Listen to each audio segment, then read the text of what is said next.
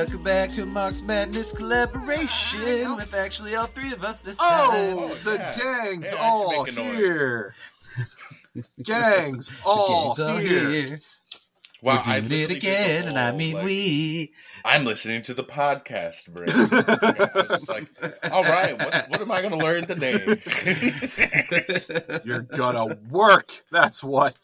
We're just, you're just so not used to being back and hearing me and Nathan at the same time. That's exactly and what happened. That is what happened. Yeah. But yeah, they broke, they broke me out of the closet, and you know, both of them, both of them tied them to a chair, or tied them to a chair instead. You know. Yeah, yeah, exactly. They they brought me out into the living room, so mm-hmm. um, you know, the Blue Yeti sat back up, and uh, we're doing it old school. All right. Well, uh, as we are wont to do at the beginning of episodes, uh, we are going to hit briefly on current events, and Nathan's analysis of current event right now is uh, Bolivia fascists doing coups. For deeper analysis, I pass it to David. David, pass it to me or Šuŋgmánitu. All right, I'll I'll start okay, off. David's passing it back. Over. I do. No, love, no, no, no. I got. I it. do I love it. that if you were no, watching our if you were watching our video chat right now, you would see us all actively looking to the other person, like physically trying to do like physical comedy for absolutely no one. It's it's, it's for us. it is, yeah. Um, no, in, in Bolivia right now, uh, obviously we saw the coups in twenty nineteen, and they were, you know, literally burning down the houses of anyone associated with M A S. Well, there have been attacks, um, you know, it's coming up on the twenty-seventh anniversary of, of M A S. Um, that's in November at some time. Um, and there's been, uh, attacks of several union members on the largest union, which is the Federation of Campesinos, uh, is a largely indigenous, uh, farmers union in Bolivia. And um, they've been attacked by the Civic Committee of Santa Cruz. Now, if you something remember back in twenty nineteen, that's um, Camacho's group. Yeah, that that's Camacho's group. That's that's the green cross on the white. Um, They've done Nazi salutes a lot mm-hmm. for camera. They're not. Yeah. It's not hard to the, figure out. I, I do. Yeah, this, I do. You do have to hand it to them, though. They absolutely found a way to brand appropriately, because if you just told me that name, it sounds like a bunch of old ladies that want to go and build like a new bench in the park. No, right. Not yeah. an absolute fascist like death squad. When you think about who these people are, it's usually old white settlers, you know, white Latino settlers, but white Latina settlers. But, um, you know, you, you have this um, very specific...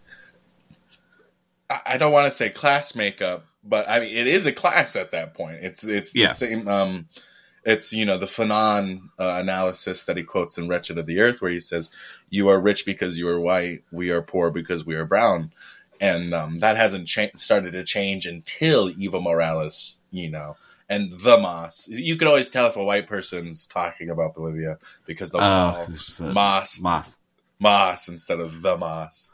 But, yeah, uh, sorry. It's the, the movement for socialism. It's yeah. Spoiler alert: we're white. I'm well, not Šuŋgmánitu. Well, yeah, no, I'm, that Nathan was more for me and David. Right. I'm part. I'm one sixteenth French. We have to define our we's from sentence uh, to sentence no, here. All right, right? All I right. I excitedly said "we mean we" when I was singing. We were doing it. The again. Marx Madness contingent is white. Not yeah, his. I think it's funny that I, I have done an analysis on Bolivia's of coup in Bolivia or attempted coup in Bolivia for the last three years, four years almost now. Mm-hmm. We're about to head into a fourth year. So twenty nineteen, at the end of twenty nineteen, I put out uh, my like episode eight or nine on Bolivia. And I then did another episode in twenty twenty and then another one in twenty twenty-one. And here, here we are, we are. Yeah. talking about it again. And this, my friends, is why you can't vote socialism in. It mm-hmm. will take state repression of reactionary forces to maintain your revolutionary gains. Yes. Yeah, otherwise they're state repression. Will...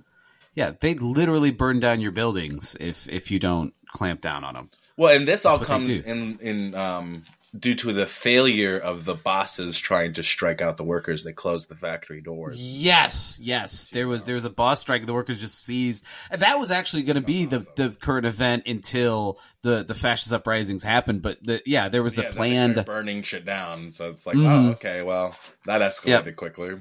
yeah, the, the, so I guess America was really getting its coup coup brain on again. Well, it's not um, even necessarily like America. It could have like been just is, the fascists working is, on their own. Yeah, well, this is like you can see a national bourgeois attempt mm-hmm. at reclaiming gains that they thought they were actually going to make. Um, yeah, twenty uh, well, twenty nineteen, twenty early twenty twenty, um, with like Jeanine Áñez, uh, but like uh, the state tried to be very. Um, uh, What's the term? Um, gentle, like forgiving, um, yeah. easy on her sentencing. Lenient. And lenient, that's the word. Uh, and so, uh, you know, you actually had a huge grassroots uprising demanding like a further action of justice and like banning her from the country and stuff like that. And a lot of people don't recognize that like all this stuff sort of like is cult related. Like mm-hmm. uh, she was like a member of Jared Leto's cult, you know, and I don't think people realize how much a tool cults are for the C I A, especially like with politics. You know, you can derail a movement so quickly as soon as you get one good fucking charismatic leader with a fucking Fed in their ear.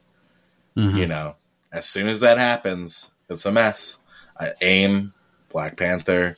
I mean, this is COINTELPRO one oh one, and people need to actually learn how it works instead of just using it as a buzzword.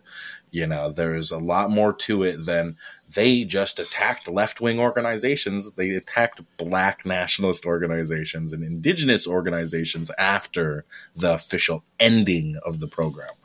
And then you also see the expansion of um, chaos um, and stuff like Garden Plot, you know, where uh, you actually have um, more um, coherent uh, communication across agencies.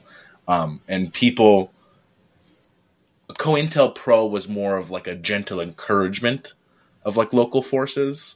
What starts to happen after COINTELPRO ends is not a gentle encouragement. It is a direct oversight of local engagement and local law enforcement.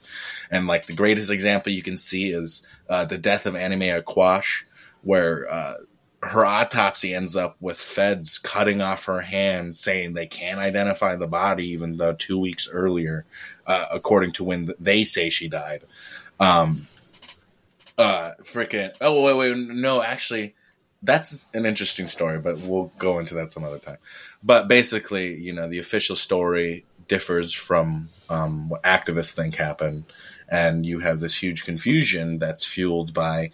Um, the feds taking the time to oversee just some random Indian's autopsy in South Dakota and then trying to early, bur- like, buried her body early without doing an autopsy.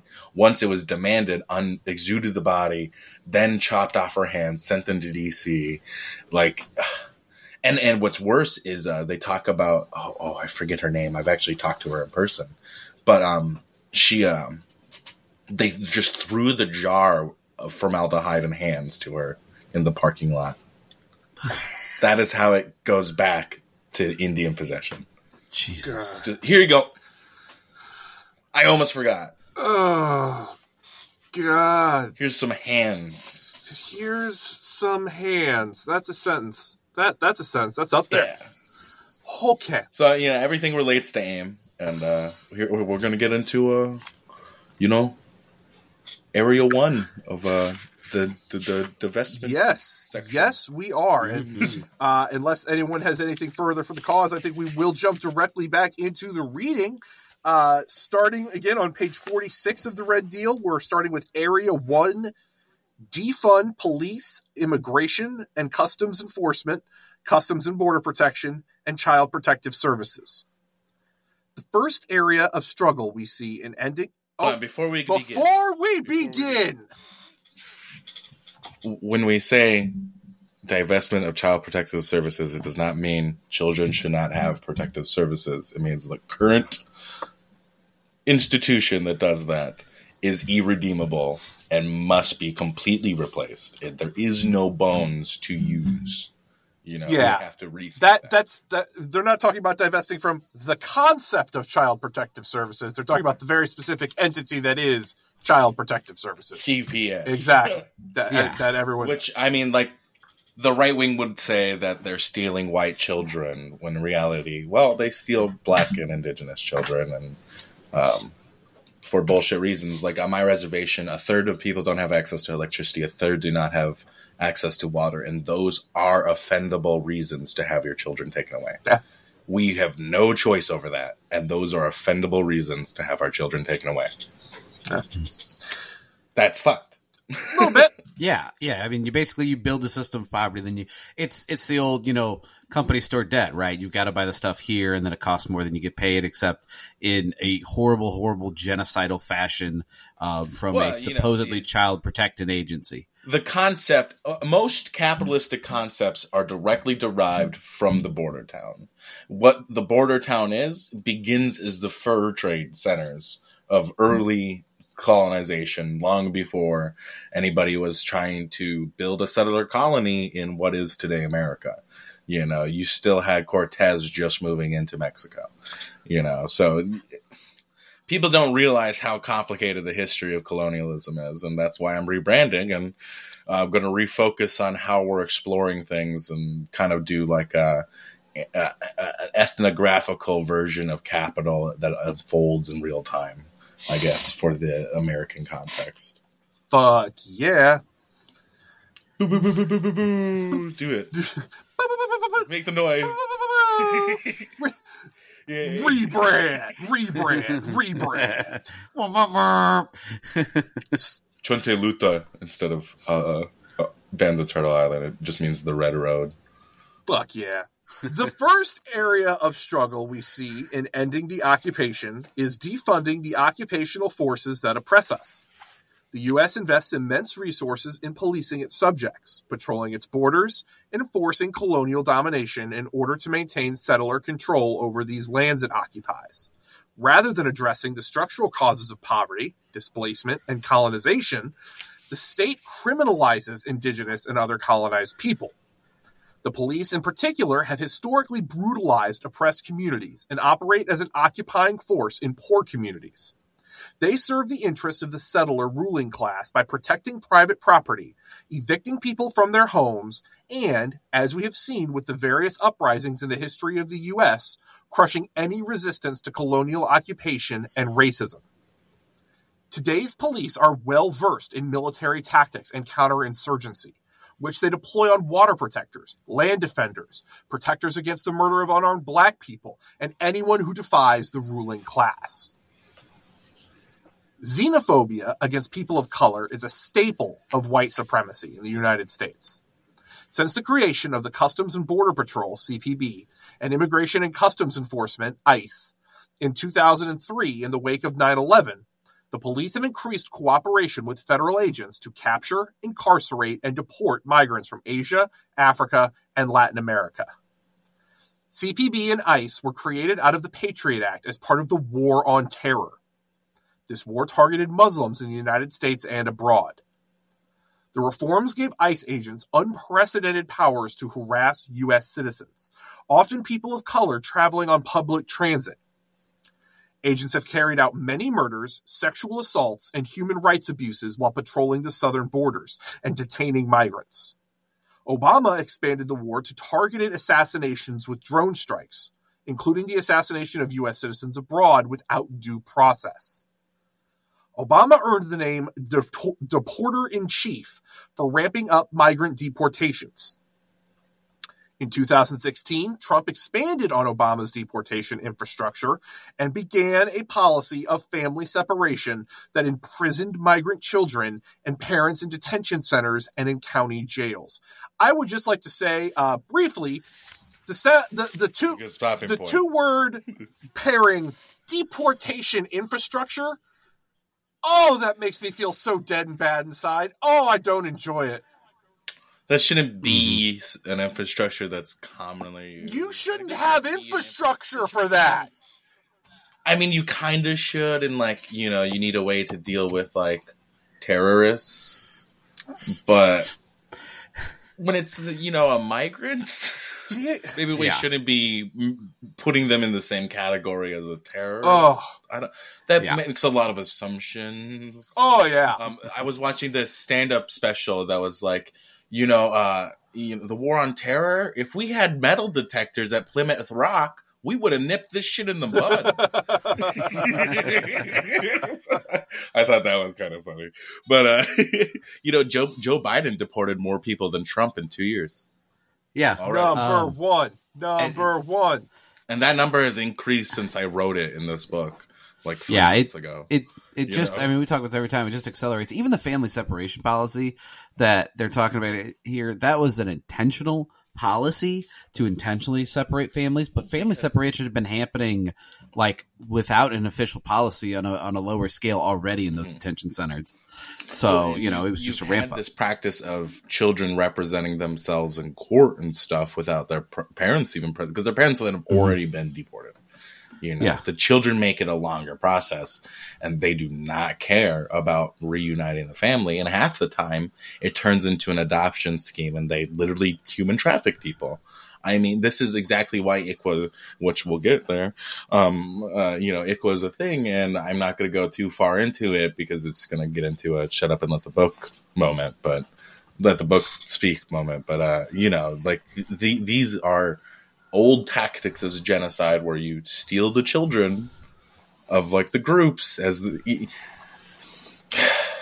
there is too many historical parallels, and you know, you can go all the way back to Rome and their treatment of Visigoths, you know, like, and even then, you know, Rome had a better treatment of incorporating, you know, indigenous yeah. peoples into their empire than the U S does. So, you know, the, the U S hoped to do better, and by do better, they mean kill the savage quicker. That's that's, that's one road, you know, because like that's what when you look at the historiographies, they say the barbarians destroyed Rome, right? We're the barbarians of Rome, yeah. And it is my goal to destroy Rome. So. Yeah. An example of state violence is Child Protective Services and its removal of indigenous children from their families and tribes. Throughout the long and ongoing history of indigenous genocide, one of the tactics of settler society is the removal of indigenous children. From the late nineteenth century until as early, recently as nineteen seventy-three, Native children were taken away to boarding schools to be stripped of their identity and assimilated into settler society, which falls under the U N Convention on the Prevention and Punishment of the Crimes of Genocide, forcibly transferring children of the group to another group. Today, Native children are taken away by Child Protective Services at disproportionate rates, and families are separated due to poverty and criminalization. This comes back to the, you know, systemic poverty that I mentioned of lack of access of electricity and water, and the basic amenities of first world living. Yeah. Since nineteen seventy-eight, the Indian Child Welfare Act, I C W A, gave tribes some protection. I C W A. Sorry. White people need to stop doing okay, that. Okay. I, yeah. What, so what is it? I C W A. Okay. So in Indian country, we, they're words. They're not just an acronym. They become their own word, like scuba. Okay. You know, so I C W A is usually what we say instead of I C W A. Sorry, it's just so nerdy. Like, eh, no, I immediately go, no. Actually, it's I C W A. No, I just, I like I said, I'm just an idiot reading it for the first time. So please, and that's actually not true. Um, I so yeah, I was gonna that's say that's very not true. Only because of very recently on Twitter, and this is where I want to take a brief detour. Um, Šuŋgmánitu, what is? We will. We but, will. Like, uh, let's. Let's get through more of it, but let's hear this stop, and then and we'll, then we'll go. Okay, try okay. Not to get too off the rails, because this can go off the rails very quickly. Okay, okay. So since nineteen very personal thing for no, me. I I can imagine, and that's why that because yeah, that's been I I had I was about to say I was just about to mention. I'm like I've seen this before, like on Twitter very recently. Um. I've talked about this since twenty nineteen. You know, yeah. like since nineteen seventy-eight. Uh, it, the I C W A gave tribes some, the Indian Child Welfare Act, also known as I C W A, gave tribes some protections from child removal by requiring that Native children removed from their families be placed with other family members a family within their tribe or an indigenous family of another tribe before being adopted by white families. However, the I C W A has come under legal attack. In twenty thirteen, in Adoptive Couple v. Baby Girl, that sounds very okay. That's that's uh, in order to. Oh no no no no no! That I understood. It just sounds very. It's like adoptive couple suing a baby. No, I mean you put it down. Yeah, it. yeah. It, it that's what's. No, happening. I get it. It's just really so stark up. to see it in that. Well, and what's worse is this couple that they're anonymizing uh, has huge ties to oil companies. So this isn't mm. just some white family trying to adopt an Indian baby. This is a family who knows trying to adopt an Indian baby will start shit that they have the money to fight in court. And if you have enough money to fight in court, the court will cheat on your behalf as a settler against Indians every single time. I can give countless cases involving dinosaur bones to fucking oil. You know, like there are countless examples of white people cheating Indians and then profiting off of that cheating beyond belief. Uh, it it gets and, and then even like more metaphysically, you have the pretendian concept where, you know, people are looting uh, off our dead bodies essentially by pretending to be us, you know. So it's it's a fucked up situation we're in, and I don't think a lot of people realize a lot of the implications, especially like with Black Panther two coming out and having a non-Indigenous person. Uh, well, who's now claiming to be Indigenous, you know, promoting... Well, actually, he's a descendant, so he's using the right language. But, um, you know, you think about it, and he's d- inspiring a very specific rhetoric, which is indigenismo, which is eugenics. You know, it, it quite fundamentally, when you get back to it, it starts off with stuff like the final solution for our Indian problem is to breed them out. You know, so it's like, you know, that's fascism. It's really obvious. And I don't think a lot of people understand Mexico. And, and, and this is my position. We can talk about Canada and America very freely. Uh, it's fairly interchangeable. Um, Canada has a tenth the population of the United States. It has more land. I think they'd be able to have a revolution a lot more effectively than we would, but together I think we can have, you know, whatever.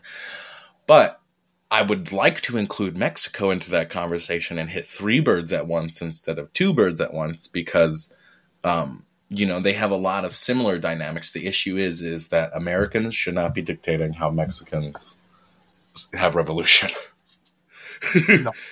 see see how that works? that that's how your analysis should be based, you know. We can talk about Canada and the U S. I'm very familiar. I'm not familiar with Mexico. No. I leave that to my comrades who are. Yeah. Huh? Wow. What a concept. I hope this has been a good lesson. Let's continue. In twenty thirteen, in Adoptive Couple versus Baby Girl, the U S Supreme Court started to whittle away at the protections in the law, denying a Cherokee father custody of a child his white wife put up for adoption after separating from the father. And so this issue becomes even more complex as a white parent and indigenous parent like split up and divorce, you know, who gets custody there. Yeah.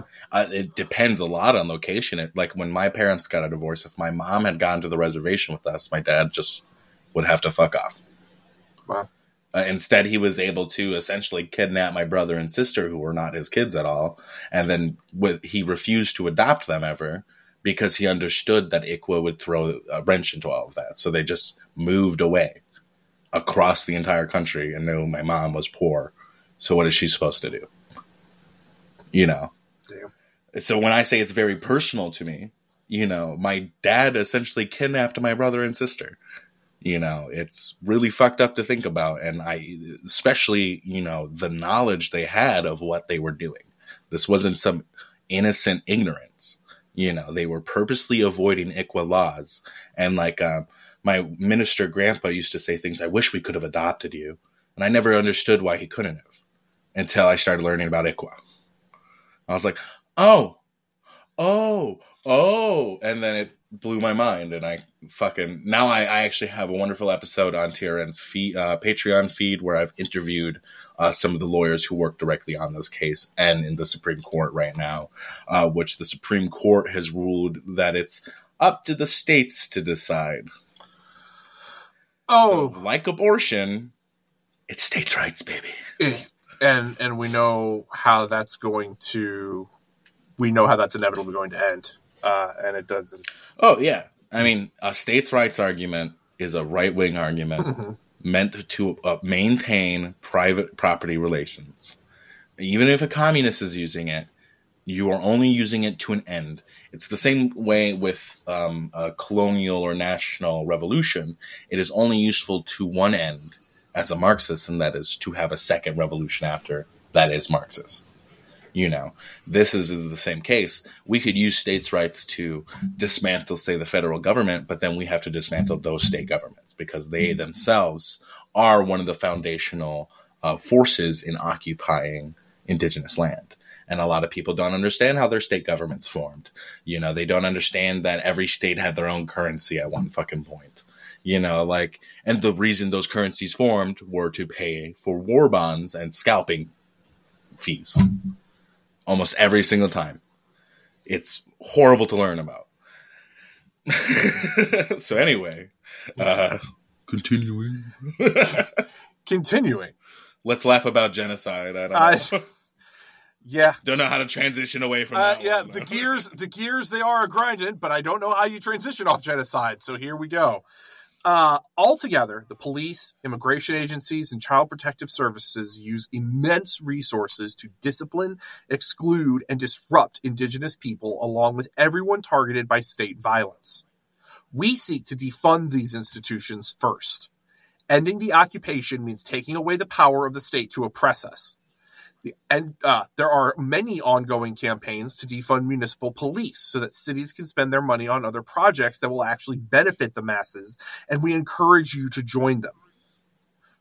Uh, I, that was reading a book. That is not necessarily one hundred percent. I know. Yeah. I, I just want everybody to know how I feel about that sentence, and it is... Ah. Take that very scientific eh, as as consi- So in my community, the only people really funding the food banks is the state police, where they they're doing a fundraiser through local commu- like grocery stores, where you just pay for five dollars and they'll match ten dollars. So it's fifteen dollars going to the food bank instead of your own five. Okay, I'll pay for those bags. Yeah, I don't like it. But I'll pay for those bags if I'm going grocery shopping, because usually my groceries are paid for by people's donations first off. And if if you're uncomfortable with that, then write me, please. I, I get why somebody would be uncomfortable with that. And I'll make sure that your donation specifically doesn't go to the cops. Uh, but it doesn't go to the cops. It goes to the food banks, and I'm taking the cops' money technically, right? Like, there's a lot of mental gymnastics you yeah. have to do to make it okay. Um, and I... Moralizing it is pointless. Um, Do I? Can I? Can I say we live in a society right now? Does that? Yeah, we live in. A okay, society. There we go. That's we live in a society. It, okay, just me. Joker me. Joker. And there we are. See, th- this is my argument. If you're mad that police are helping fund my food bank, fund the food bank so that police don't money. Have to. Yeah, give me money so I can guerrilla plant. Community gardens. I can plant my own community gardens that the police can't take down on private land. And, you know, I can feed my community more than I already am with our four lots we have right now in my town that are being converted into food forest. And that's only growing. I have a couple neighbors interested in joining us next year with our help. You know, if somebody will let me work their land, I'll gladly work their land. You know, yeah. If you're not using your lawn, I can use it. Yes. All right. um, but it, like in place of these useful functions of these state agencies, you know, there are some useful functions, right? When you look at police, the usefulness is far outweighed, you know, yeah. Like there's not a whole lot of usefulness to a police force that can't be done by other agencies or other people. You know, um, the, the best they, ha- they can offer is like, if there is an active shooting, you hope your police force will do something about it. But we all know they won't. Yeah. Yeah. Um, so that's the unfortunate society we live in. Uh, and we have to provide a better community-based alternative, right? So like with C P S, you know, uh, we need to be thinking about how we can serve that function in society in a better way that operates a dual power system that com- the community will come to rely on more than the police for these issues. If they can rely on a communist service that can de-escalate a situation, or even like maybe uh, the issue is the house is too messy. Maybe there's a hoarding issue in the house. You know, we can clean. We can help save a family from losing their child from the state by just helping them clean sometimes. And, and oh, why can't they clean up their own house? You don't know what the fuck's going on in their life. Yeah. You know, we all understand well, how hard it is. And our and own again, houses get messy, you know? Yeah. Well, again, I mean, think about the, the stakes there, right? It's why can't they clean their own house? Well, we're worried about the welfare of a child, not the the moral work ethic of, of a yeah. parent. And so your choices are help them clean a house, because if that's their issue and they otherwise can keep the kid, then just help them clean the damn house, right. Or allow a family to get destroyed um, over, you know, a messy Period. house that could have been cleaned by other people. I mean, that's that that's it. Like, I, hoarding I is don't dangerous. Care. Don't get me wrong, yeah. but we can yeah. help our communities outgrow those habits, because yeah. those are habits of capitalism and its booms and bust cycles. Yeah. You know? So I mean, they're There probably are reasons, and but the, the, the issue isn't even that there there are reasons and you don't know and you're making a lot of assumptions. It's that it doesn't matter. It could be for no reason. Why the hell would you not still just clean the house? Why you know right. the the the oh you know she could clean her own house is just moralizing and, and navel gazing for people that don't want to you know they want to feel good about themselves instead of getting up off the couch and helping. And that's the laziness. Yeah. That that's true. You, it is a projection, really, that you're mm-hmm. calling somebody else lazy, and then it's like, well, why aren't you helping them? Yeah, yeah. yeah. Anytime yeah, I hear then, somebody else call somebody lazy, it's like, well, are you going to go over there and help? Mm-hmm. Well, it's, it's not like communities don't go clean up. You know, a flood happens, and it's not just people sandbagging at the beginning. It's everybody getting together and that's helping each other true, clean though. out at In the end. Some communities, that is what happens, is that everybody individually sandbags, and they just leave each other to fucking rot here and settler societies, and I, I understand that can be different in smaller communities. Like uh, yeah. Houghton, Michigan, had these horrible mudslides um, two years ago, and Gordon Ramsay ended up coming out here instead. It was a whole thing, but um, you know. whoa, whoa, no, stop, Wait pause, Wait a minute. back the Wait fuck up. No, you don't just get yeah. to walk that one back. You do not just get to walk away with Gordon. Uh, there was a mudslide and Gordon fucking Ramsay. What the fuck does that mean? What, is he going to cook for everybody? It, uh, he went hunting. Why? I, look, I'm not. Why? Is this. Wait, wait, wait, wait. Is this, is he this like. He legally went hunting, by the way. I, legally. I mean, hunting, but anyway. That's kind of badass. I mean, be, be punk rock about it if you're going to do it, I guess. Um. It was Partridge. Uh, what the fuck are we talking about? Why? No, explain. Yeah, I know. It's uh, explain. Explain. What? Explain oh. what? Explain why Gordon Ramsay showed up. I hate how my stories go because the famous people are not important. No, but that's that, I don't give a shit. Explain why Chef showed up to a mudslide. That is not the right tool no. for the job. He was just like, wow, look at the resilience of this community. You know? Oh, it put him on T V and stuff, you're saying. Okay. Yeah, I don't know. I don't know if he even donated anything or anything. He, he went hunting illegally, had some pasties and cooking. Uh, I don't know. Good. God. That, okay, that was, whew. That took me places. Yeah, that a, took me places I wasn't prepared for, guy, gang. Whew. Okay. So the point is, is that in smaller communities in America, you do have this sort of weird sense of camaraderie, even between, you know, settler and colonized. But places like Houghton, I'm not sure about Houghton's general feelings towards indigenous people, like on a day to day. But overall, they'll present like they care, right? And um, they're a very like liberal town. Um, but that said, there's only one county in the U P that voted Democrat.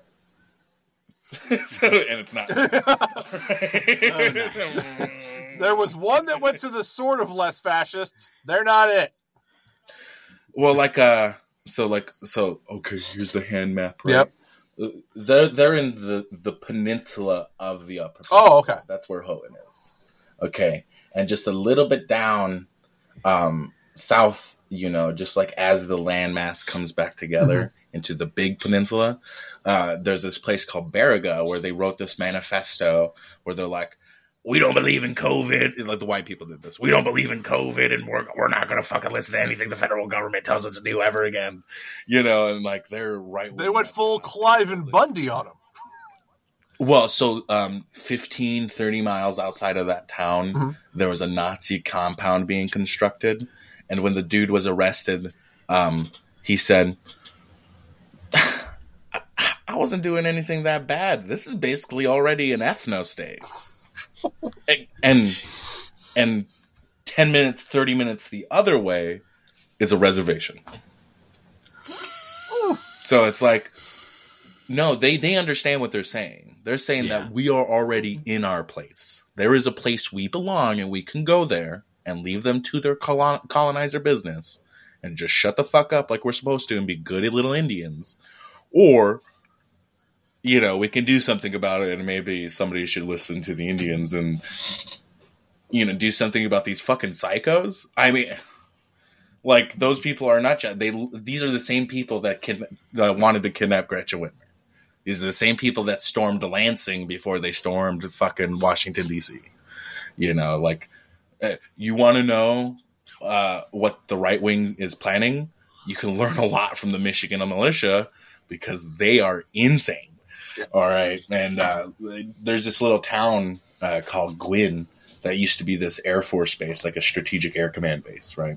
And it's fallen into, you know, disrepair because there's no longer this money being, you know, funneled in there by, you know, colonial conquest uh, and Cold War shit. Um, and so, like, uh, the police suck there, you know, like th- there's a bunch of crime, but like there's never a police. You'll never see a police officer there, but you will see right-wing militias with police officers in them off duty, harassing black people, you know? And it's like, I don't think the black person was the problem. I think it's usually the hate crime yeah. being perpetuated yeah. by people against them that you should be... That's the crime I'm talking about. It's the know? one I'm well, most saying, interested there's in. There's a lot of crime.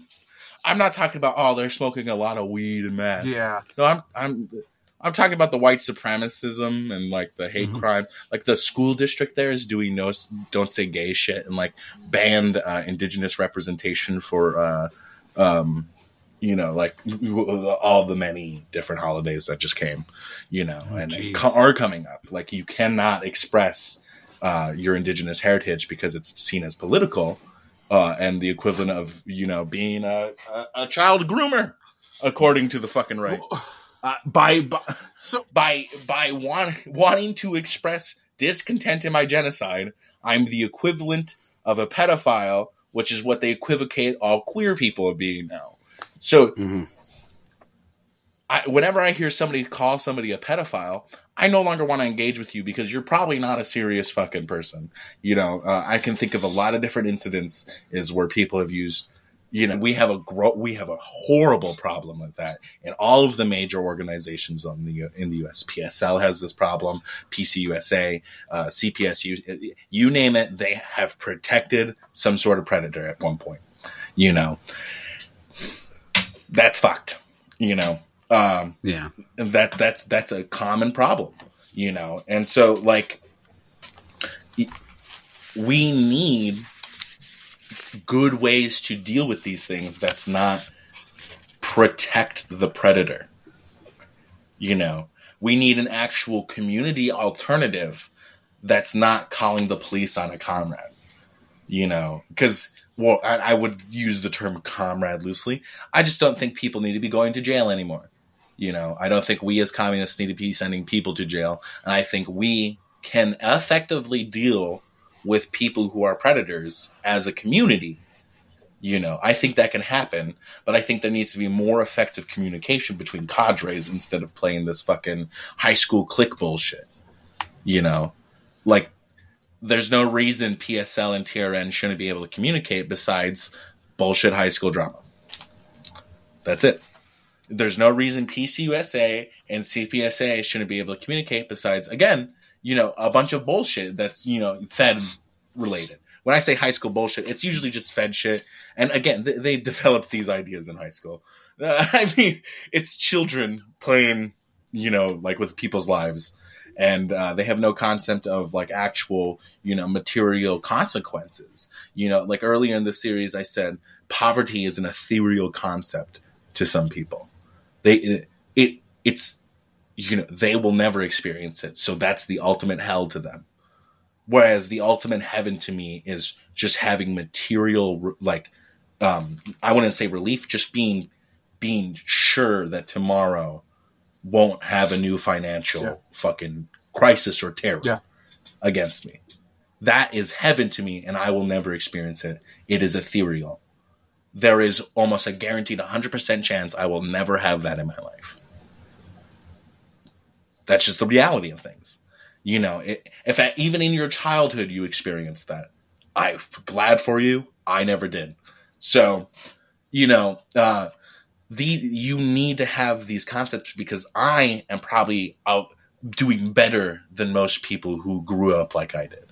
You know, most people do not have the help and networks I do. Most people do not have the birth lottery I do. You know, and my birth lottery is predicated on my genocide. So it's not really much of a lottery. You know, it's more of a consolation prize for sorry murder, oh, you know. Which I'm glad I have that prize, but I know how many black indigenous people that can't even get their citizenship. You know, I don't have that issue. I'm, I'm a citizen of my nation.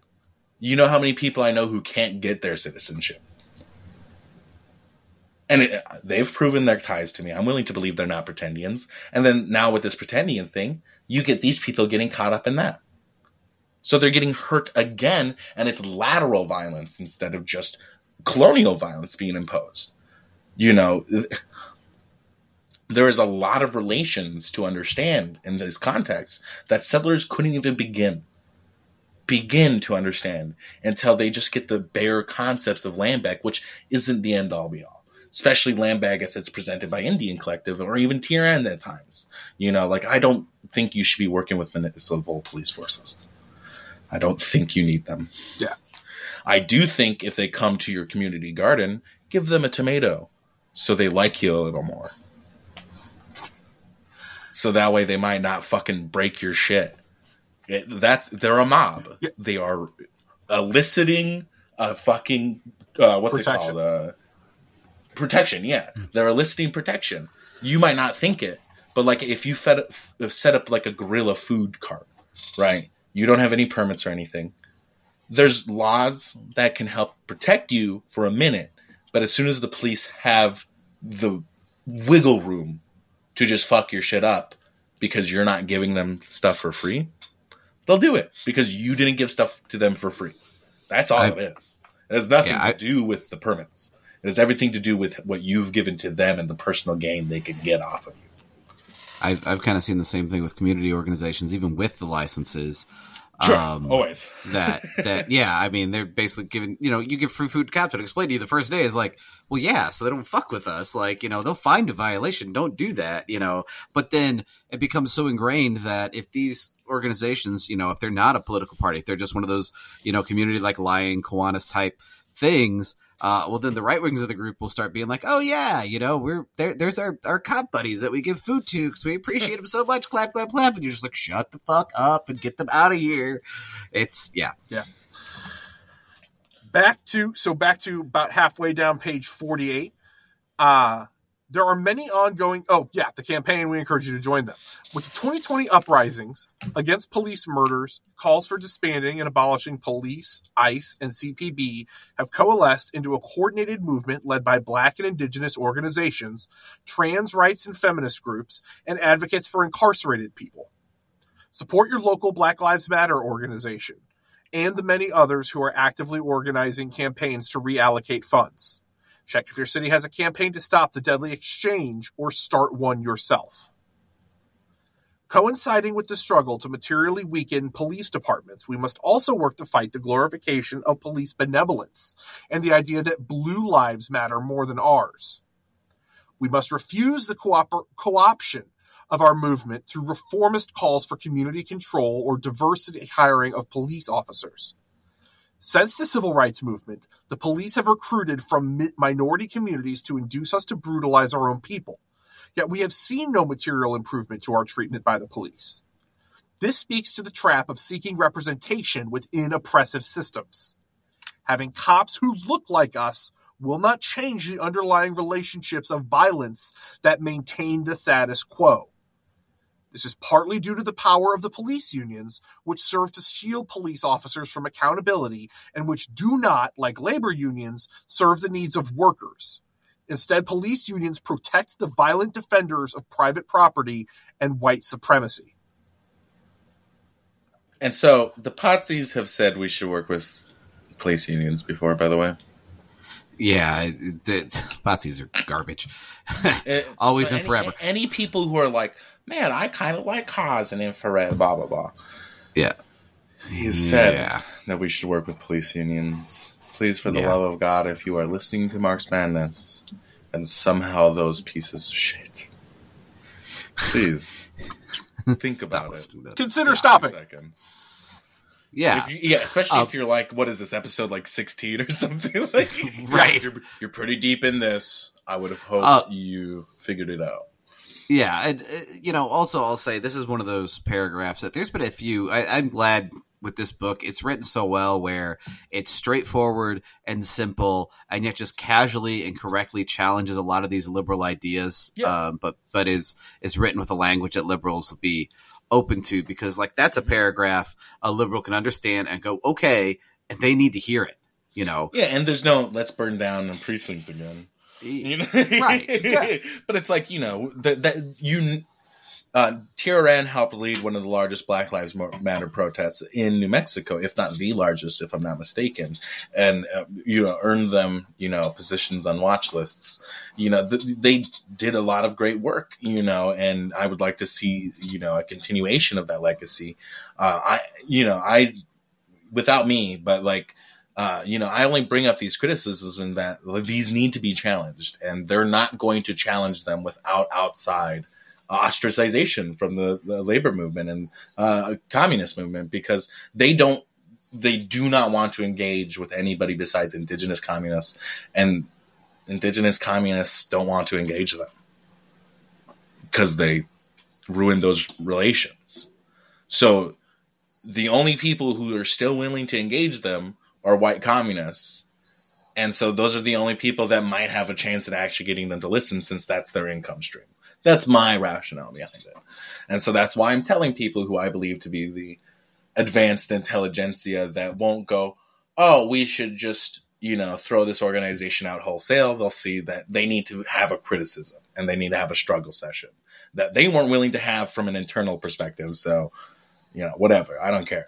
Record behavior, if you want to call it that. I don't call them much of a party, you know. Um, we, we don't have a party, so to be a wrecker right now, it's like uh, there's already a million splits. What is a new one? It is better that settler colonialism does not take hold in our spaces, and people refusing to engage, like the Potsy question, and challenge it are only enabling it. And people who do not engage their friends who help support it, that's another issue. And those are tied to what I was just talking about. You put pieces together. All right. I'm not going to spell everything out for you, but the name is Hassan Ali. Okay. And he brought Cuba, fucking COVID to Cuba, his delegation. Th- that's the rumor, at least. All right. And fucking people want to keep that quiet. That should be publicized. That man should not be allowed in our spaces. Okay. That is bullshit. You know, you have wasted that country's, uh, embargoed country's resources because you don't want a fucking mask and you're some anti-vax bullshit. Like, that's a whole nother thing. But it all ties together. As most does. Uh, we must also turn our attention to the violence that is occurring along the U S Mexico border, both in the deserts where agents and vigilantes chase and murder asylum seekers, and in the detention centers imprisoning those fleeing violence and economic despair. We urge you to join efforts to close the detention centers and to release all migrants and reunification of, and the reunification of families. If you are able, you can organize your communities into networks of support for migrants and asylum seekers and provide material support, shelter, legal representation, and deportation defense. We must fight for that freedom of all for the freedom of all migrants without exception, or good immigrant narratives that would exclude some and ultimately justify the criminalization of all. I kind of forget those narratives exist because I'm so used to like only hearing racists talk about immigration. Yeah. The police and border patrol tactics and technologies we are facing here are very much connected to global patterns of war, occupation, and border enforcement. We draw your attention to the collaboration between U S police agencies and the Israeli occupation forces that displace, harass, and murder Palestinians in their homelands. And we need to be thinking about like a global like underground railroad network where we can, I mean, I don't know how that would be done. Going across the ocean is kind of hard with things that aren't tracked. That's for a reason. Yeah. You know, that way people can't smuggle guns to their favorite rebel group or something like that. Like Russell Means almost was able to do back in the seventies. Now, there's a reason why things like this exists. Te- te- generally uh, someone broke a rule for there to be a rule. Yeah, yeah, exactly. Yeah. And so like, you know, there, there's this interesting opportunity as far as like ICE is concerned in that, you know, if we can, and, you know, they're setting up these towers along the border.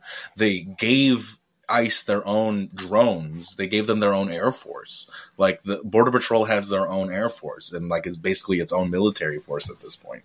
And fucking, um, you know, how you would do this effectively without being caught is practically impossible, and we need a solution. And people need to dedicate time and energy to finding a solution because right now we don't have one, and we are in a limbo where we cannot effectively fight this force without um, losing a lot of hands. So as in regard to revolution, there's this economic aspect we need to have, and that we have few hands to work with right now. And that we can't just let everybody get arrested. You know, we do need more people willing to get arrested, but, you know, not everybody can get arrested. It's, it's a fine it's, line, you know. Yeah, it's it's it's just like we talked about, you know, where you got to be willing to die for the revolution but want to live, right? You got to be willing to get arrested for the revolution, but you don't want to get arrested. You want to try to not get arrested and do as much as possible. The way I look at it is if I ever do get arrested, it gives me a great time to write. All right? Good time to read. And thirdly, yeah. I can organize within jail because you will go to jail and you will see that it is inhumane conditions. I do not need to know where you are.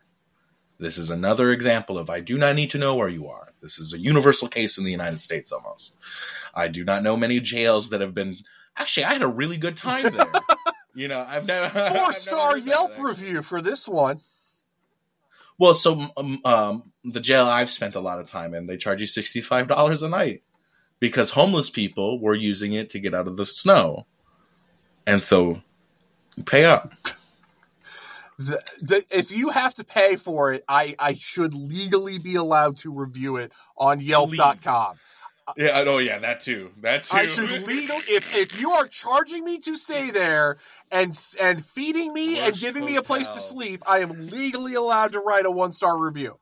These I, are the rules. I was like, now that you paid break. for it, where's those consumer rights assholes that are are all over the Republican well, Party? No, and I like there is. I saw somebody make mention that there is a Marxist position to steal consumer rights because the right doesn't use it anymore. They, they it's already become part of like the accepted um, lexicon or like the accepted like mythology mm-hmm. of the right wing right now and how they're fighting for our freedoms, right? That you know they don't feel like they need to continue those activities to uh, earn the trust of the working class. When in reality, you've only seen a deterioration of it through Bush, and then it no longer existed. You know? like, yeah. The Tea Party was like the last instance, and that was clear co-option from rich people of working class anger. And so like, uh, even like recently with the midterms, uh, it was like, uh, Fox did an exit poll with sixty-five percent of voters saying um, that it is the government's responsibility to provide us healthcare. You know, only thirty percent of people said anything. So that means there's like, well, thirty percent said no. So that means there's only ten percent of people who didn't say anything, yeah. you know, in this Fox News poll. So that's, that's a pretty good poll, you know, I don't know. That's pretty well, you, I mean, you do any polls like that and you kind of see it with breakthrough um, ballot initiatives too, right? In this country where people get into the parties and what happens is, is the parties become a, a, a like a sports team psychosis thing, right? Yeah. One hundred. It's a lot of sports. Oh my God. Yeah. Like a lot of the right wingers, if they had not had a narrative introduced um, out there, right. They they would just they would have their own opinions that would have nothing to do with it. But once that narrative's out there, they locked in. Like right wingers wouldn't care about trans people well, as soon as it was the like thing. The bathroom panic, right? And it's yeah. I mean, we do do the same thing as the left, like well, Iran. You know, uh, yeah, we have these set narratives on there. Like there's there needs to be more nuance. I don't have the nuance necessarily necessary, but when I do read these um, positions, you know, I try to look at Marxist positions first, so I have like mm-hmm. a. you know, idea of what's going on in that country from a Marxist, at least claiming to be Marxist. Um, and usually, um, like with the case of Iran, they leave out that, that woman who um, had a heart attack, whatever, while being arrested. They leave out yeah. that she's Kurdish. Yeah. And as soon as you bring up, oh, she's a Kurdish woman being oppressed in a Muslim country, there needs to be a conversation. I don't care what conversation you're in. Iran's borders are established by colonialism too. That is still a relation they have to deal with. And the treatment of Kurdish people is the largest expression of that contradiction most plainly. And it's a, it's a contradiction seen all across the Middle East because Kurdistan should probably have self-determination. I don't know. I, maybe colonial borders aren't the end all be all to the problem in the Middle East. I don't know. Wacky but thoughts. I know we can't have this conversation with Iran from the imperial core, right? This is not yeah. our conversation to have with them. This is a conversation for them to have internally. But the thing is, is Marxists need to actually understand the material conditions. I'm not saying I don't support Iran in this situation. I'm not saying I don't uh, discredit. I, I, I don't, you know, I don't think the color revolution is bad that they're trying to pull with this shit, you know, but there was a legitimacy of concern at the beginning and that mm-hmm. has been co-opted. And to say that there wasn't any legitimacy of concern is just repeating a different side of the propaganda and falling prey to non-materialism. You know, we have to be anti-imperialists, but we have to be materialists while we do that. Otherwise, we're just going to fall into reactionary positions. Mm-hmm. That's what needs to be different about a Marxist anti-imperialist and just, I don't like the Iraq war anti-imperialism. Yeah. You know? Yeah.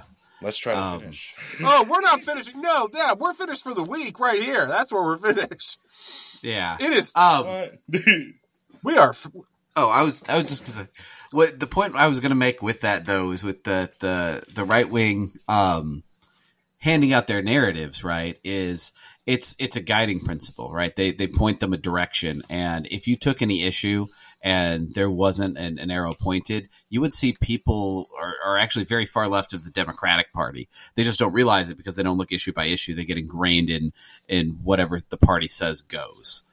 Yeah, right. Well, one of my favorite lines that work at parties whenever I start ranting about Marxism, you know, like there's a way to do rants about Marxism without being weird about it, and it usually yeah. it's about being funny and like.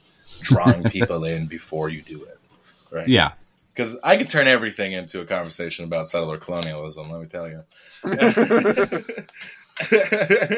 And so, like at parties, like one of my favorite things to say is like, I didn't become a communist because of my political positions. I became a communist because I'm a worker and I'm sick and tired of getting fucking ripped off by my boss. Yeah, yeah.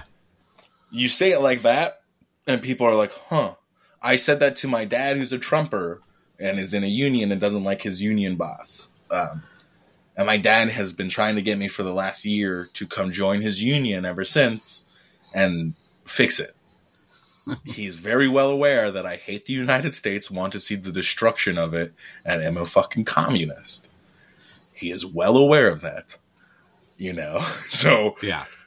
the fact that a Trumper wants me to come lead his union is asking for somebody who is di- supposedly directly opposed to MAGA views. But in reality, the only savable parts of MAGA that the MAGA communists are talking about, I already address. Yeah. And it already works in recruiting Trumpers, and I don't need to do anything different. It hasn't failed me yet. You know, yeah. like, I, it might help that I'm usually bigger than them, so they can't, like, intimidate me. You know, that helps. But, uh, you know, I, I'm not really worried about formulating a new way to reach MAGA people because I already reached them effectively enough. And it's just by speaking to that working class fervor that is, my boss rips me off. Well, and if they're if they don't have that fervor, are are they even useful, right? The idea is like, well, there's MAGA workers out there, and you need them too. It's like, well, then well, they'll I'm be radicalized as workers. MAGA worker, not not well, like, yeah, uh, boat store owner or fucking exactly that like has like three tractors of fucking John Deere. It's like yeah, exactly. I pay for and every if new update, if there's that ideological potential to to put you know where they are as a worker ahead of their rate, um, you know, ahead of the bigotry that all comes in, um, the you know MAGA. With it, then they're going to have to have that potential and listen as a worker. So why are you addressing them as as a bigot? Like if you, you know, if you're like co- coming here to coincide with the bigotry, you're just encouraging the bigotry. If you're coming here and saying, look, you know, as a worker, this is bullshit. And then that appeals to them. They can come along. And if it doesn't, well, you know, fuck them for being a bigot. And we've got other people to turn to. You know, yeah, like, exactly. I don't you know, it's one of those things where I, Yeah, where, you know, I, I've talked about like military, like you're not going to organize without running into veterans. Right. Um, but I pretty openly, I'm like, you know, don't don't, you know, be be more skeptical about putting veterans in leadership, be openly against, you know, anyone joining the military and, and what that decision makes and that free college isn't OK. You it doesn't mean I don't understand on them. Yes, being in the military. It doesn't mean I, I don't understand that like people are poor and that is complex. And, and part of my argument is it's not my place to forgive them. So by the same token, I guess it's not my place to not forgive them. It's the victims of the imperialism's place to do that.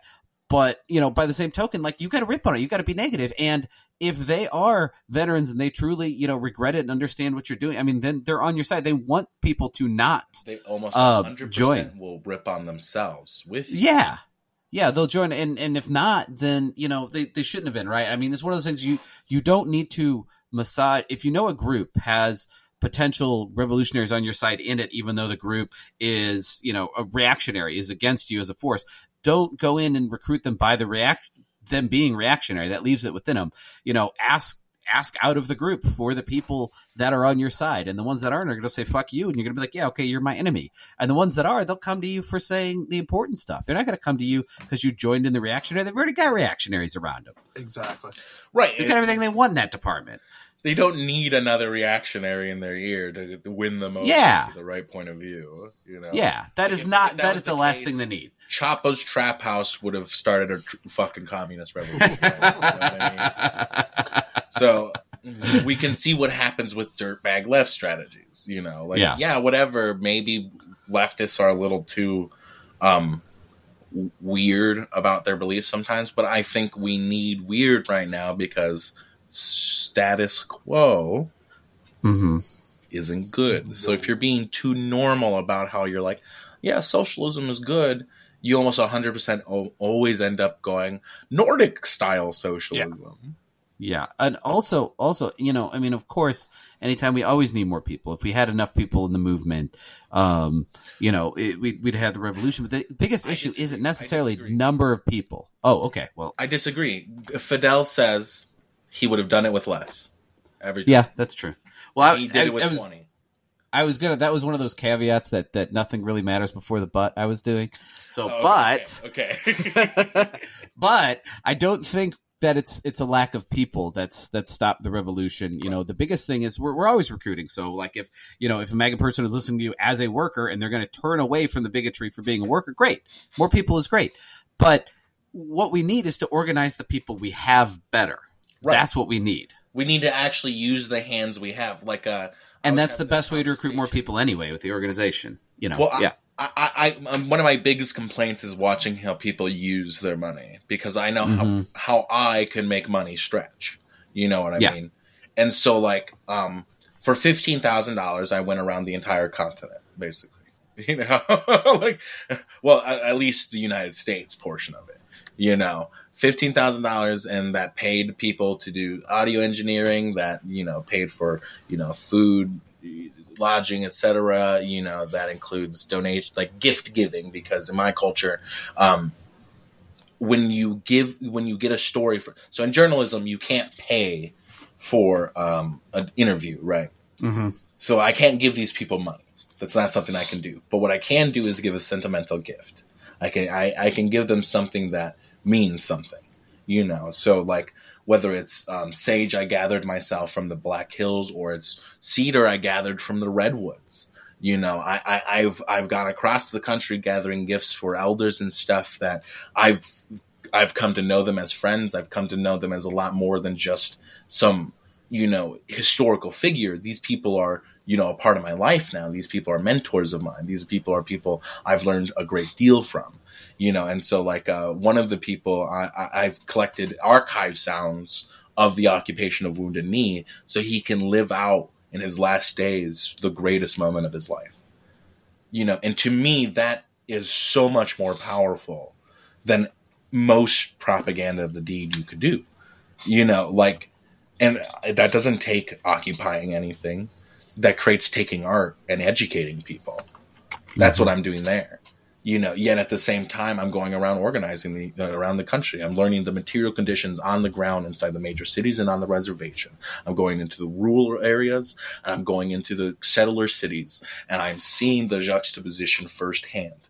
Everywhere I go, that I make it a mission to go to the nearest reservation, you know, in order to see what the Indian perspective of these things are, because that's a truly unique perspective, you know, that uh, most people don't hear, you know. And so, you know, for fifteen thousand dollars, I've gone a lot of fucking places, but for fifteen thousand dollars, you can send fifteen people to Hawaii, and maybe they'll interview a couple people. Yeah. So, you know, Or, or or you can spend four thousand dollars on rideable lawn, a couple rideable lawnmowers, whereas I can get manual mowers that never need gas again.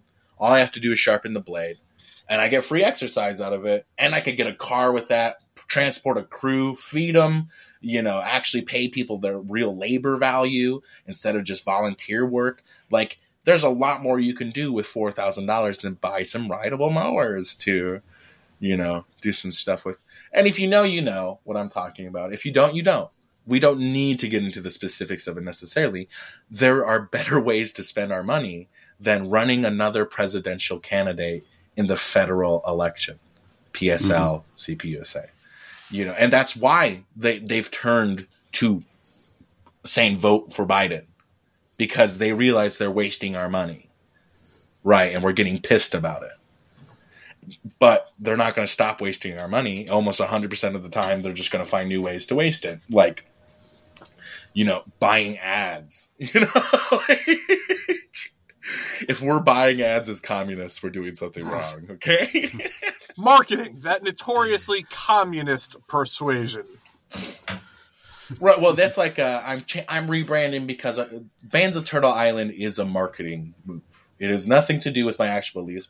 Turtle Island uh, usually uh, inspires a pan-Indigenous concept, and uh, I do believe in a united struggle amongst Indigenous people. I do not believe in pan-Indigeneity, because it has outlived its usefulness.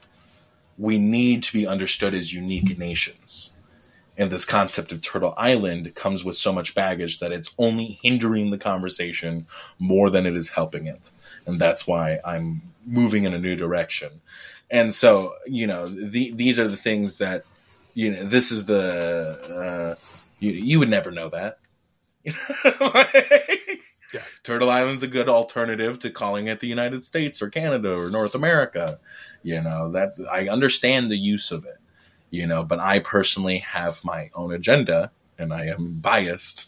So I'm like, uh, I am getting a lot more pushback via this concept than I'm getting um my point across. Yeah. You know, like, I, I why introduce a new contradiction when I can get rid of it yeah. and explain myself better. Absolutely. Yeah. And in that in that vein, Šuŋgmánitu, if you want to continue, because we will be continuing next week, if you would like to continue right on into plugs. Plugs, yeah, okay, so if you like anything I said or my pitch or whatever, fucking, uh, I'm just a person. Um, uh, what I ask your help for is uh, helping more than just myself. Uh, all money I receive, a portion of it always goes back to my reservation. Um, much like um, average migrant worker, uh, I do not live on the reservation because I can make more money off of it. The average income on my reservation is two thousand dollars. This is why I'm doing – that's a year. That's a year, by the way. two thousand dollars a year. And that's food stamps. We're not even talking like real money. You know what I mean? So like it's really fucked up shit. Uh, and um, that's why uh, I'm currently raising um, three thousand dollars for a winter survival drive. Um, like I, I'm putting uh, hopefully up to a thousand dollars of my own money. It's probably not going to be that much given like my own personal expenses, but for the most part, I should be able to put in a thousand dollars of my own money. So I just need listeners to raise the last fifteen hundred, because we've already raised five hundred some dollars, um, to help pay for the rest of the stuff. We're getting a U-Haul. I want to get a Buffalo, you know, ideally, please give us more because uh, I've sent five hundred dollars already to Pine Ridge to just run chainsaws, gas, going all across the res, giving elders wood and stuff. And so like, um, you know, that's expensive. Uh, there's only one gas station on my, well, close to where my uh, family lives. And that's about a thirty minute drive from that house. So that's a lot of gas just to get there. You know? Yeah. It, it it's really fucked up. It's like people don't understand the vastness of my reservation, you know? And so like I, when I say I need your money, I do need your money. It's not for me. Okay. It never goes to me. If you want proof and fucking receipts, yeah, I can give it to you. You kind of seem like a douche uh, for asking, but no, yeah, by all means, actually what I want to do is make a new website where I'll be posting receipts and stuff just for public accountability. Um, and so, uh, you know, we're collecting blankets, we're collecting uh, tarps, winter clothes, boots, et cetera. Uh, we, I will take hand-me-downs, unlike some people. Um, that is something a communist organization, cough, cough, um, that I've complained about in this episode, cough, cough, um, you know, said is that they won't take hand-me-downs. It's like, no, my reservation needs hand-me-downs as much as they need new ones. I preferably get a new coat, you know, but I understand how much postage is. So uh, if you're just paying for postage because it's fifty some dollars to send some blankets and stuff, I get it. All right. I, I am poor. I get it. All right. Um, so please fucking, uh, you know, we want to set up a P O box, uh, which is coming this week. Um, and like I said, there's a whole website. Somebody's paying for the hosting for the website so that none of your, none of your money is going towards that or anything like that. There's a lot of different things at play here that you don't have to worry about as far as where your money is going. Your money is going to winter gear, tarps, food, water, a U-Haul, and a Buffalo to run a, a soup kitchen while I'm out there for, I'm going to be out there for five to six days. Um, I'm, I have limited time, about two and a half weeks to get everything I need to do done. And your three thousand dollars is all going to the Pine Ridge portion of that trip. This will also produce some content for you uh, if you're, you know, um, what do I get out of it? You know, besides helping my reservation, yeah, uh, I'll be uh, recording my Uncle David Swallow's life uh, for four days.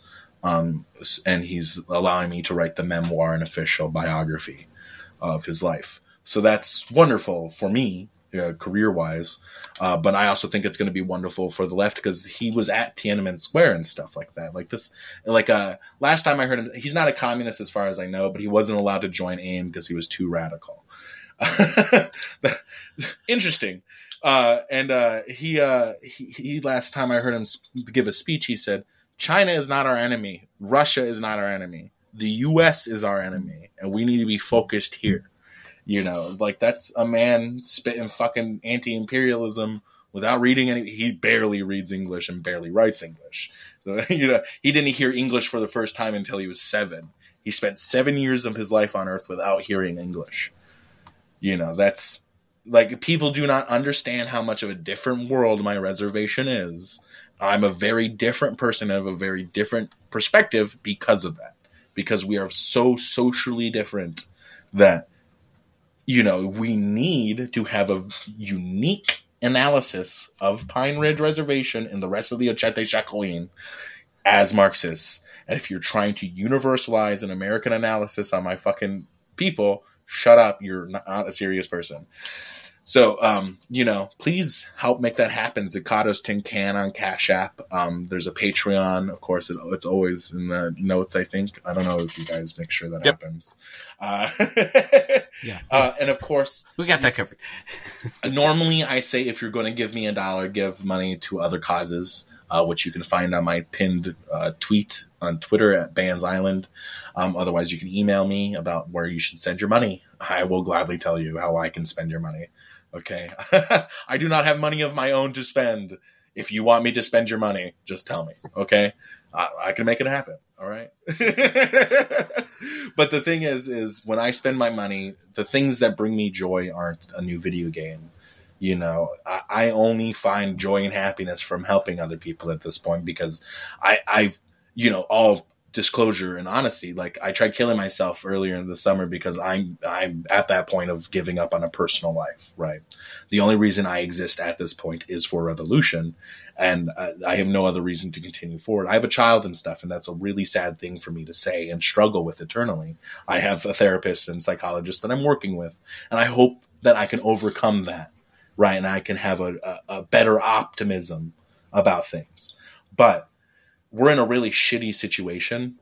And the whole reason I spend my time every Sunday with these guys, you know, trying to, you know, I, I've spent countless hours mo- like annotating this book more than they do be- for their own podcast. No offense. I'm just calling you out, but I feel kind of bad for this, but it's like, I, I put in a lot more effort than they normally do. No offense. Like it's not supposed to be an offensive thing. It's just like, you guys don't annotate your books like I did with clear sticky notes, which is, you know, it's it's because I hold them in such high regard that they can do this off the cuff, right? You know, um, and so I wanted to present, you know, I'm not smart. I seem smart because I can aggregate information easily and recall it easier than you. But that has nothing to do with an actual intelligence. It's just how my brain works, right? I, I learn orally better than you, and that's I don't know. That's cultural D N A shit. It's just a phenotypic trait of Indians. This is race science time. I don't know. I don't fucking know why it works like that. But that's what's happening. And I, I'm not smart. I'm a really dumb person. Like when you get down to it, I forget things all the time. You know, if I didn't have it all written down in the book as we read it, I wouldn't sound this smart. But I, I know that I can find this information. I can remember that I've read it somewhere and that I can go find it. That's how it all works. You know, none of this is my thoughts. None of them are my words. I've read it somewhere, and you can read it too. And you can learn everything I've learned. Everything. And I'm more than willing to tell you how to do it. I'm I'm working on my own study guide for y'all that's going to go on the website, blah, blah, blah. Make it happen. If you want it to happen, enable it. You know, I already I already get a chance to sit at home. I don't have to work a normal job anymore. Settlers will gladly take advantage of me at any chance they can get. And I will gladly let them if it means my survival half the time. You know, um, don't make me do that. You're in the communist circles. Just enable me to not have to scrounge at the feet of fu- some fucking con artist just to, like, you know, feed my family extra. Like, my partner works a normal job, but I'm, I'm the child care provider. Yeah. There is no money there. No. I will never get paid for that job. No, which is... And I wouldn't want it any other way because I'm the indigenous parent, and I, I, I like the fact that I get to sing to him every morning. I like that I get to sing these songs that I lost, you know. At once my dad kidnaps my brother and sister and moves us all away across the country, I lost all of that, you know, for a very long time until I moved out at fourteen. And I don't want to see my son ever have to deal with that. And my partner will never make that happen, even if we divorced or, or separated, you know? And, like, e- even now I'm going to be donating sperm to this lovely queer couple that, you know, it's just hard for them to find a good sperm donor and stuff that, you know, isn't expensive. Um, you know, I'd gladly bring another Lakota in the world. And they understand that this person's going to have cultural needs, you know, that they cannot provide. And so there's been a discussion about how to bring that about. And if you can have those respectful conversations without going, if you can understand why that's an important and respectful conversation to have, right? You need to really take a step back if you're calling yourself a Marxist and go, what don't I understand about this conversation? And then message me at bands turtle island at gmail dot com or on Twitter or at the Marx Madness Discord, and I'll gladly work through it with you on a one-on-one, but I'm not going to give the answer here so that you have a thought exercise to like do a homework assignment with, I guess. But th- this is an interesting conversation that I've never thought about personally as an Indian person until somebody asked me about donating sperm.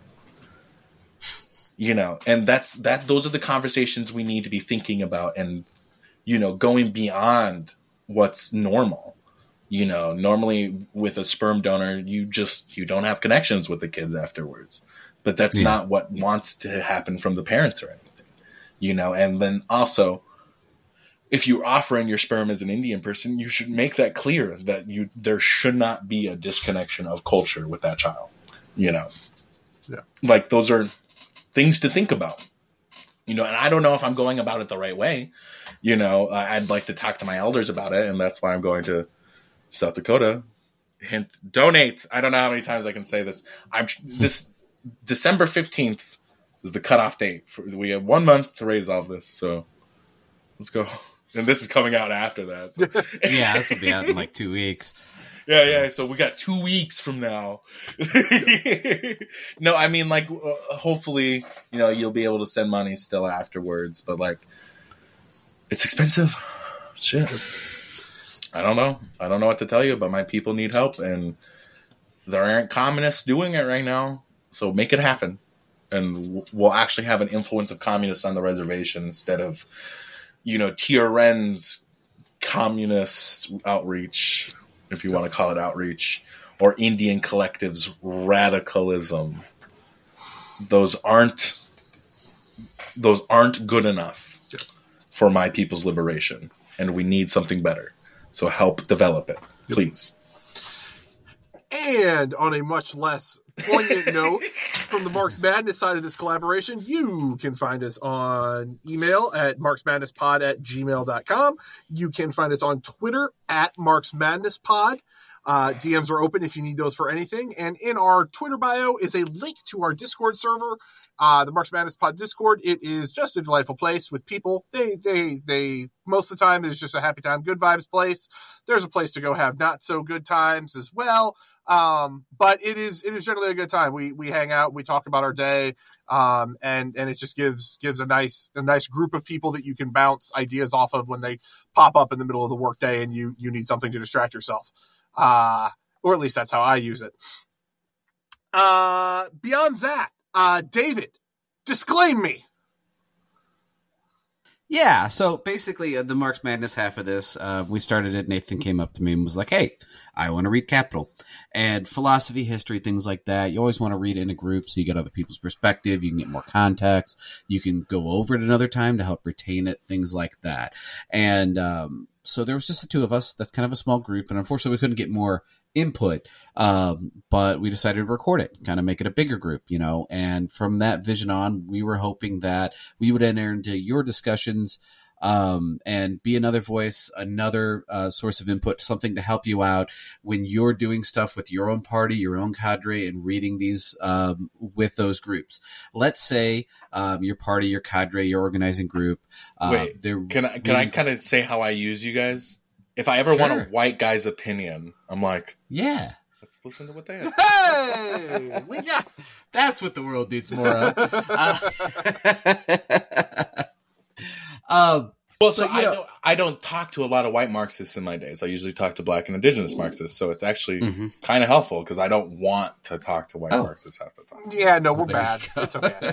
There's an uphill battle there. So I'm like, if I could just listen to these guys, you know. Well, I mean, we'll be that. Um, but, you know, also hopefully we can be, you know, the reading group if you're reading it independently. And then obviously, um, if uh, you're not, and we're, you know, word for word, the enhanced ebook like this or a summary, we just want to be out there guiding your actions, We want these works to turn into actions called praxis. Um, that's a phenomenon where you put revolutionary work into revolutionary action. Um, obviously, without the theory, uh, praxis can't exist. And pra- theory without practice is completely useless. Um, they go hand in hand. They are tied at the hip. Amen. As always, that being said, this has been Marx Madness Pod. We read books. My name is Nathan. My name's David. I am Šuŋgmánitu. And we will talk to y'all next week. Bye. Bye.